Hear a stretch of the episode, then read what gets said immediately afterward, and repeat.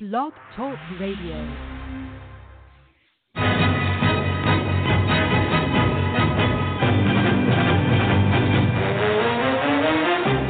You are listening to the Run to Daylight Football Funcast with your host, Todd Burrows.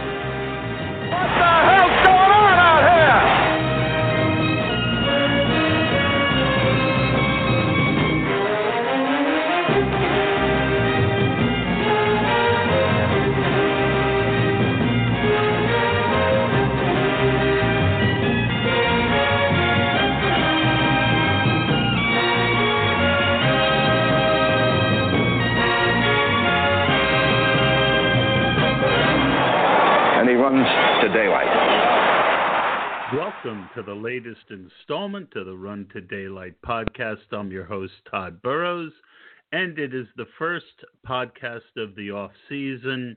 I have uh, needed a little time uh, to get myself uh, motivated to do this. And, uh, you know, anyone who's followed me on Twitter knows I'm in the final stages of a divorce. I have a new business. It's been an interesting year. Uh, but I'm back and I'm looking forward to getting started. And we, right now, this episode is just me talking uh, a, a bunch of different categories and subjects. Uh, we will have a semi regular uh, co host this year, um, Hilo from the um, podcast that we did during the NFL season will be joining me once he gets his house settled. And when I get the motivation, I will also look for guests. Um, we're going to try and give you what you're going to need to be good at best ball. And just because I had a lousy year last year doesn't mean the process is bad. Um, but the fact is that I didn't stick to my own process. And when you do that, and then you also make mistakes on some key players, it, it can lead to a down year. And I had a down year. Um, I actually did good in draft uh, in the tournaments. I, I passed 18% of my teams through the first round. Uh, but we'll talk about that another time. I didn't get one of 27 teams to round two. And I think if we're going to see some progressive tournaments this year, I am definitely going to handle it differently. Last year was the first year I really went after it. Uh, my players were pretty good there, uh, but uh, you know, it was uh, I had way too much ownership on the same guys, and when you do that in a in a week to week thing, and uh, those guys didn't perform that week. So um, the Cardinals killed me, and maybe I shouldn't have read the book. So um, as far as what I did wrong, uh, well, I mean, I just flat out missed a couple things. Uh, Michael Thomas being the biggest one, and that's going to be one of the bigger things that I'm going to talk about here. I've talked in the past about how it's very important to try and get the synergy between your first and second round picks. Um, last year, it wasn't as important um, in one hand, and we'll talk about Christian McCaffrey's 35% win percentage a little bit. But first, I want to talk about my friends at the FFPC. They are back for another year with the Run to Daylight podcast and we'll be talking and doing a lot of things with the FFPC. We'll do some get in the ring pods. We'll do some live drafts. You know, let's all jump in a draft together. Uh, best ball drafts are already filling and drafting starting at $35. Uh, standard, best ball, super flex, also double double up leagues are available and their new slim leagues uh, I will talk about a little bit later. Uh, the rookies are in the pool. The site has gotten a facelift. A lot of exciting things already out there for the FFPC, and I can't wait to see what they're going to do with the tournament. Uh, remember, If you want to, if you don't have an account with the FFPC, go to myffpc.com. That's myffpc.com and join a $35 draft in six hours, and there's a very good chance you'll find me in there. Uh, all right, so that is the basics there. Let's talk a little bit about winning percentage. Uh, and Christian McCaffrey. I, have talked a lot about supercharging and how that works. You'll have to uh, catch me on Twitter if you haven't heard it. Christian McCaffrey did not have a, a, a, guy in the second or third round who supercharged him, and yet he had a 35% win percentage. That is, on one hand, surprising, but he did benefit from something else, and that something else was an inordinate amount of busts in round one and early round two. A almost historic amount of busts. Um, Saquon busted for the most part. Zeke, uh, Zeke busted for the most part. Uh, Kamara busted. Let's see who else busted last year. Hopkins didn't do good. Adams didn't do good. Uh, Tyreek Hill early second round. Uh, there were a lot of uh, Kelce was another one who really didn't perform. Uh, Odell Beckham. So it, Christian McCaffrey, in my mind, it's not that the supercharging effect doesn't work.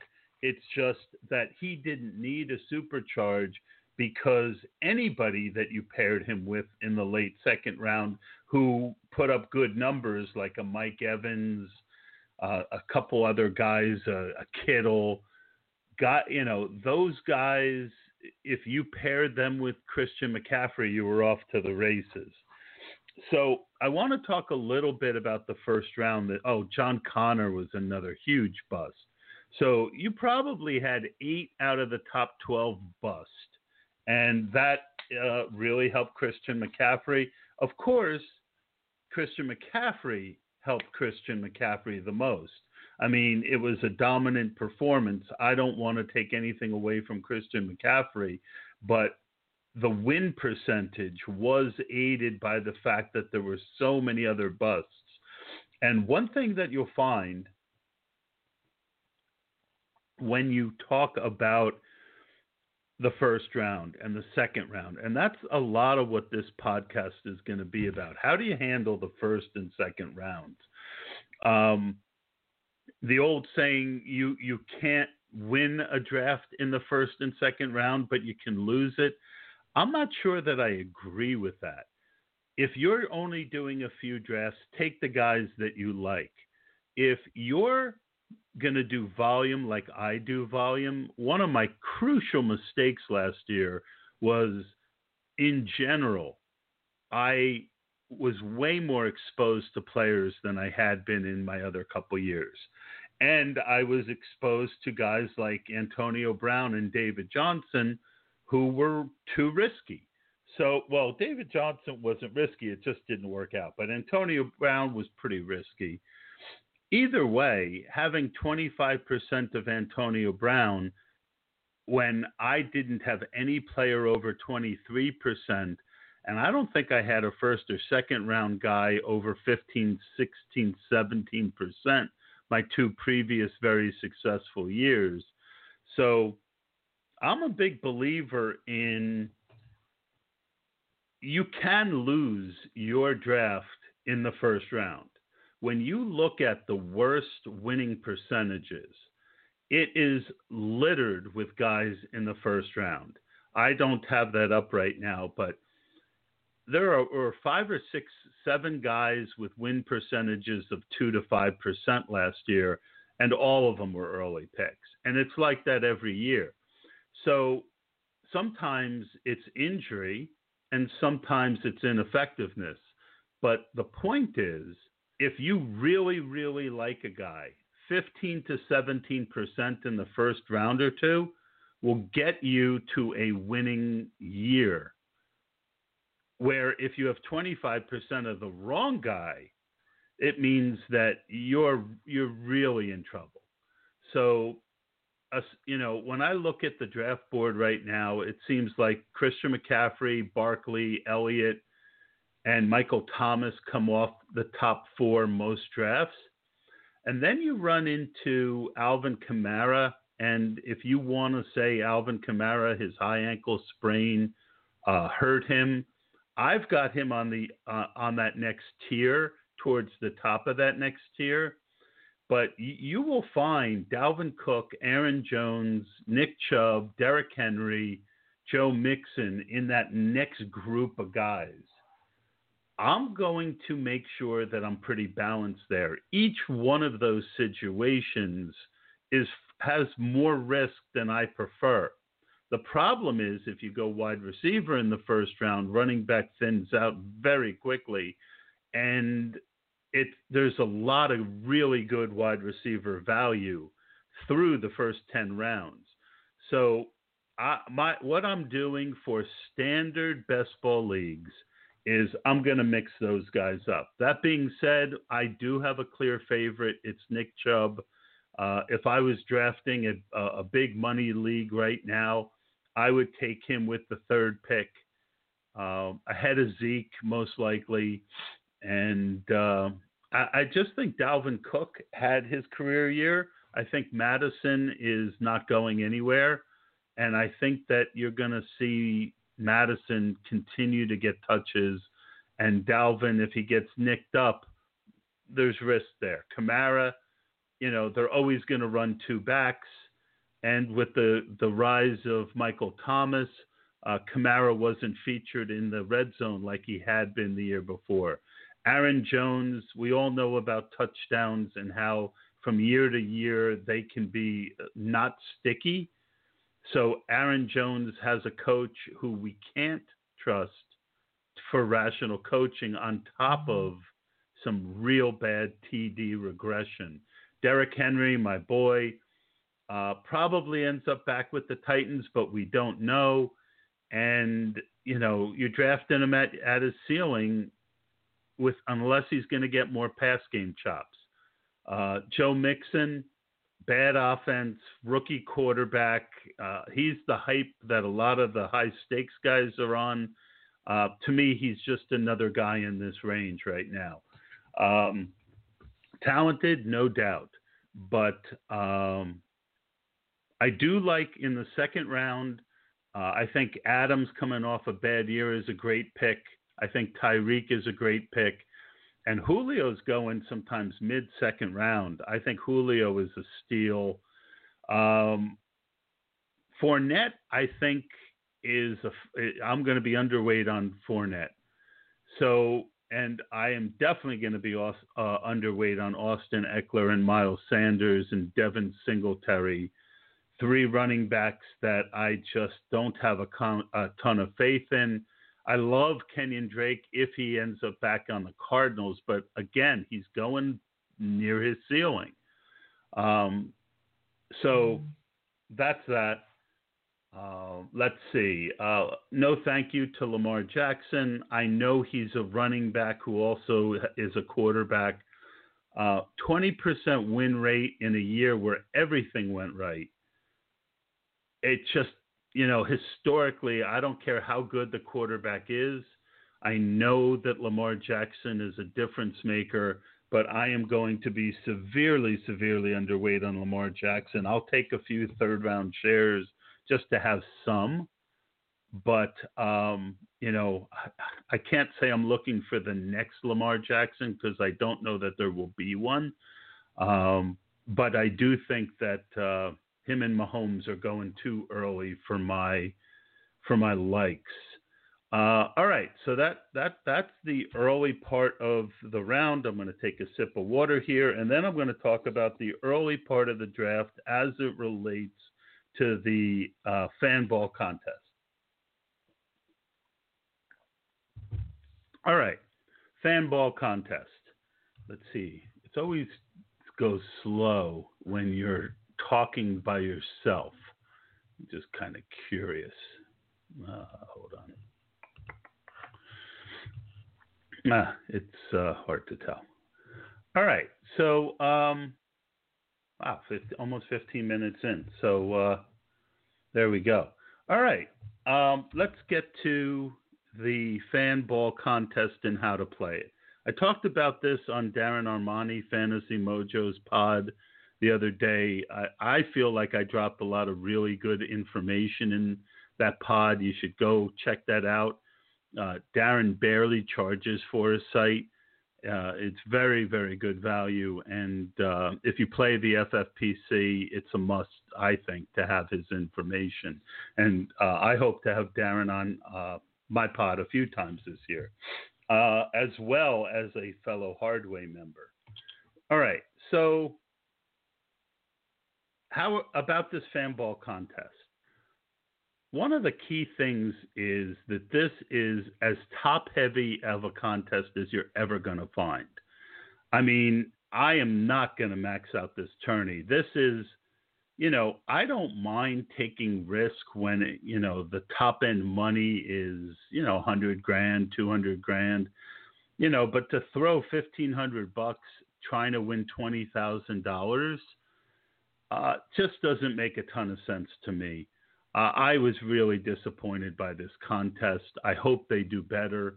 Um, I, I I really enjoyed, and I think most people did. I think there's an opportunity here to replace what draft did. I don't, you know, everyone's saying when is Fanball going to come out with their best ball? They might not this year. They just might not. So we're left with um, this contest, and you know, it really is, you know, get having the highest score out of six, you know, 600, uh, 500 leagues, 6,000 teams. It, it's not easy, and it only pays 16 places. If you win your league, you only get a credit for next year. So this is, uh, you know, not something I'm going to do a ton of. At the same time, it is fun to do some. I've come up with what I think is a pretty good strategy. When you look at win percentages, you know, we talk about that supercharge effect. You nail the first and the second round guy. The other historic guys who get real high win percentage are your best wide receivers and the backup running backs who have talent and get the opportunity. So where I tend to take a lot of the running backs early in best ball tens, get two or three of them, first five or six rounds. In this, I am much more likely to take one running back and then load up at wide receiver and tight end, and then go after the Pollards, the Mattisons, the uh, Darrell Henderson you know, Mojo and I talked about how that busted last year. Well, it it sure it did. You know, you you you're trying to catch an you know lightning in a bottle to win this contest, and I think your best chance to do it is to get a guy like Mattison if Dalvin Cook gets hurt. You know, get him in the tenth, eleventh round. He gives you you know second round value. The rookie running backs you know, who might be able to do that. I I, I was disappointed that AJ Dillon did such a good combine because he was basically free before this. He's still, uh, you know, worth the 16th, 17th round pick because if he goes in the second round of drafts, and and it's possible he does go in the second round now, um, he, his ADP is going to rise tremendously.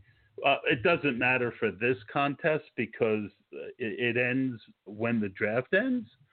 But I still think the way to uh, attack this draft is to really target those second level uh, running backs who are on teams where you know they're going to get a lot of volume. Uh, they're good running teams, and these guys have talent. And uh, my favorite two are Mattison and Pollard. I think both of those guys can pay off ADP without an injury, you know, a, big injury. I think Cook always seems to miss two or three games. And I think uh, I think Mike McCarthy's smart enough to get a lot more out of Pollard than what Jason Garrett did. I know Kellen Moore's still there, but I I really feel like Pollard can pay off a 10th, 11th, 12th round ADP now. And if Zeke gets hurt, boom. Uh, so those are the two guys. That's the way that I am kind of attacking this tournament. I am also going to mix up my players, uh, especially in the later rounds. You look at the DeVante uh, Parker from last year. Uh, I, you know, look for those guys who have talent who haven't done much with it. And the other guy that I am super high on, even though he crushed me last year, is Antonio Brown. It, it, when you're talking about a 15th to a 20th round, seventh wide receiver, which is basically what he is right now. You know, you're looking for a guy who gives you three to four big weeks. That's a big win. Anything beyond that is awesome. So the question with Antonio Brown, you know, well, the question with most guys that you're going to draft that late is do they have the talent and are they going to have the opportunity uh, to play? like is their talent enough to even get them an opportunity? Those are two things we don't have to worry about with Antonio Brown. We know he's a top five, top seven at worst NFL wide receiver. He played one game last year and was amazing with Tom Brady. If he plays, he's going to score. And I know it looks like he's not going to play, but if he does, he's the type of guy who could really take you far in a tournament like this. So uh, that's how I am handling these tournaments. And engage with me on Twitter and on the Slack channel. If you don't know where to find the Best Ball Slack channel, uh, contact Dan Williamson at Overhype Sleeper, and he will get you hooked up on the Slack channel for Best Ball. Uh, we, we could use some new blood there. Uh, so that is that. Now let's talk about the FFPC and their light tournament. Honestly, I'm a little disappointed that it's 18 rounds. Mojo and I talked about this a little bit. I love the FFPC. I love the format. But one of the things I've always loved about it is 28 rounds. I understand if you're going to come out with a, a, tournament, you can't have a 28 round uh, tournament. And I can see why you get rid of defense and kicker because that's what draft did and that made draft so popular. But to me, with especially with the way that the scoring is uh, on FFPC and the fact that FFPC prides itself on being the place where high stakes, the best players in fantasy football play, you know, it's kind of a niche market, but I really would have liked to have seen at least 20 and maybe even 22 rounds because in most 28 round drafts, you take three defenses and three kickers, and that leaves 22 rounds. And that to me makes it more of a skill game because the better that you are, the better you're going to be able to get sleepers and make take advantage of those last rounds. It also makes injury less of a factor. So I love the FFPC. If they come up with tournaments, we're going to talk about them, play them. I just hope they reconsider and make them at least 20 year, uh, 20 rounds differentiate it from what else is out there. Let's see. I covered that. I covered that. I covered that. All right. So we had some questions a while back, and I'm going to go look for them. Chris Allen uh, asked, I could be completely off but I think you'd only want two quarterbacks in a best ball draft to cover your main QB's bye week and allow for more capital to be spent on running back, wide receiver, etc. But data overwhelmingly points to three quarterbacks as the minimum for cashing what's your logic for drafting quarterbacks? Well, I don't know that the logic in Fanball or on draft is that three was better. Um, I've always, uh, you know, everything I've ever seen from Mike Beers is that two and three are very close. The only time I take a third quarterback, eh, and again, maybe last year it mattered because, again, people want to look at things sometimes in a vacuum. That we had way more injuries, key injuries at quarterback last year than we traditionally do. That is going to make a third quarterback more viable. One of the things I mentioned on Mojo's podcast was people always chase what happened last year. It just, it's going to happen. It's human nature. It's going to happen.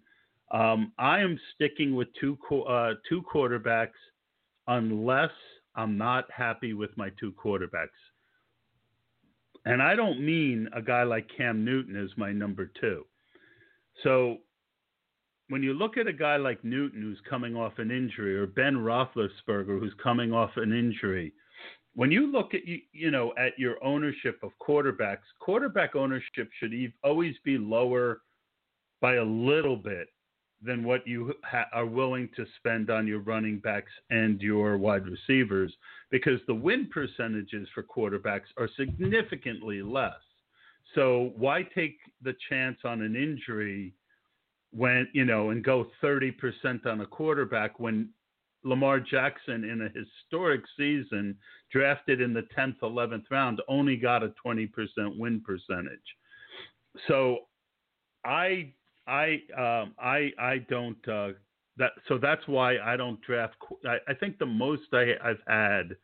Uh, I went crazy on Kyler last year, which again, I, I, hate to blame the divorce and not thinking properly, but I, I I I acted a little drunk even though I wasn't drinking last year. But um, the year before, the most I had uh, of any quarterback was 20%. So do what you will. Uh, but my point here was that when you look at guys like Ben Roethlisberger and Cam Newton coming off an injury, let's say you end up with 15 to 20 percent of each one of them. You like them, you, you love their ADP, but you're worried about them, so you draft a third quarterback. Mm, wrong way to look at it, in my opinion what you're looking for is leverage within 15 to 20 percent. Your leverage on Ben and Cam is all those lineups they're not in. That's your leverage. what you're trying to accomplish in the Ben and Cam lineups is taking advantage of that ADP. If they stink, whoever you get as your third quarterback is very, very doubtful. Mitch Trubisky, uh, Jimmy Garoppolo, who you know needed to be managed last year, guys like that, uh, Andy Dalton. I mean, he you know that could change if he ends up somewhere good. Joe Burrow. I, I just don't think those guys are going to get you the, the, the win so what you want to do with your Cam and your Ben teams is is treat them like they're going to be healthy and draft accordingly. That's my thought on that. Uh, Chris also asked, I've seen a lot of early tight end or double tight end at the one, two, or two, three turn. It looks profitable, but would you advise investing so much so early, even on FFPC with tight end premium?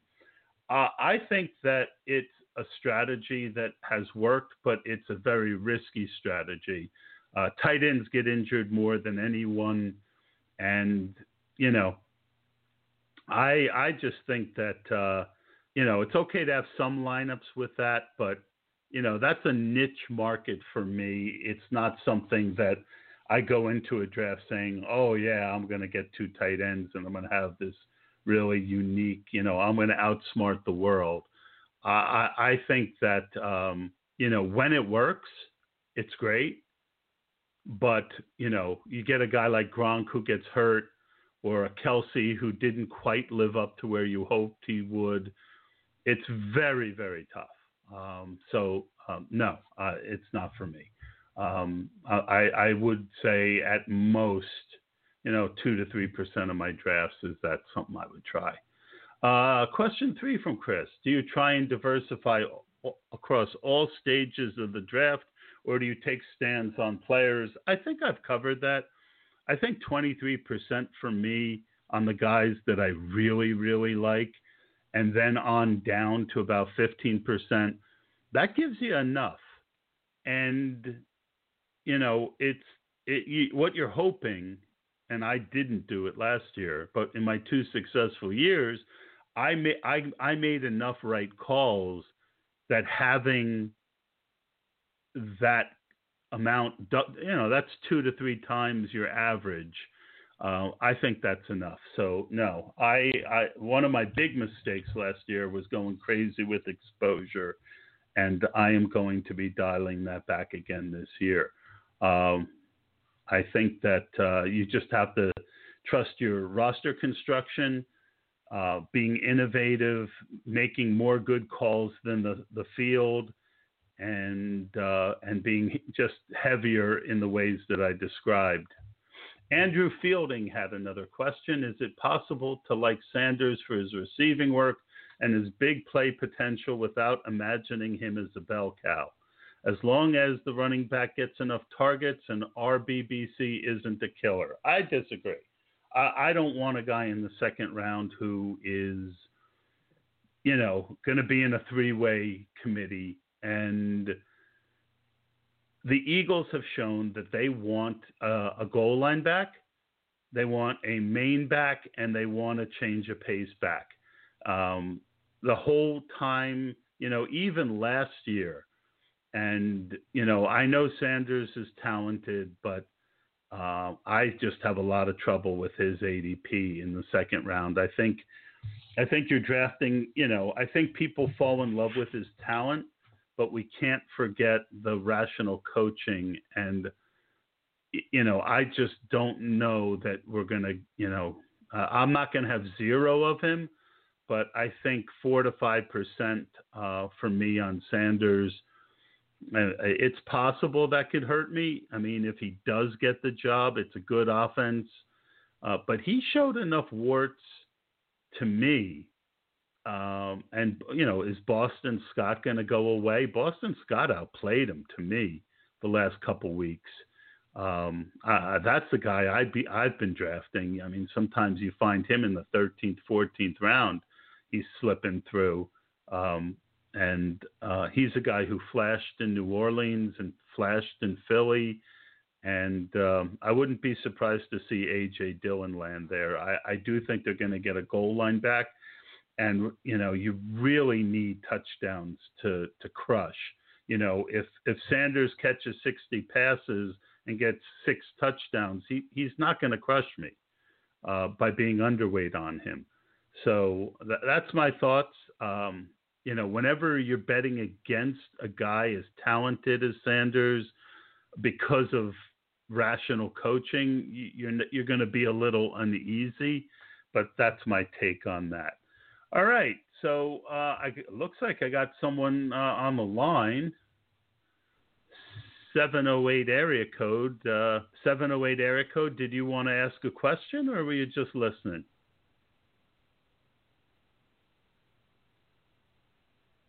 I guess he was just listening. All right. Uh, well, it was good to get back into it. Remember, check out the FFPC.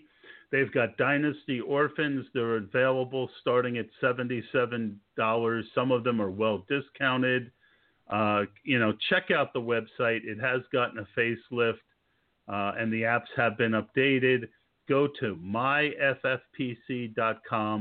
and if you get in a draft room with me, say hello. Tell me you listen to the pod, or if you want to ask questions – uh, get into my DMs and uh, I will take them for the next show. Appreciate the support. I appreciate everyone who stuck with me during a rough year, and I'm looking forward to um, doing a little bit of a little bit more of that. All right, let's uh, let's get out of here with a little music.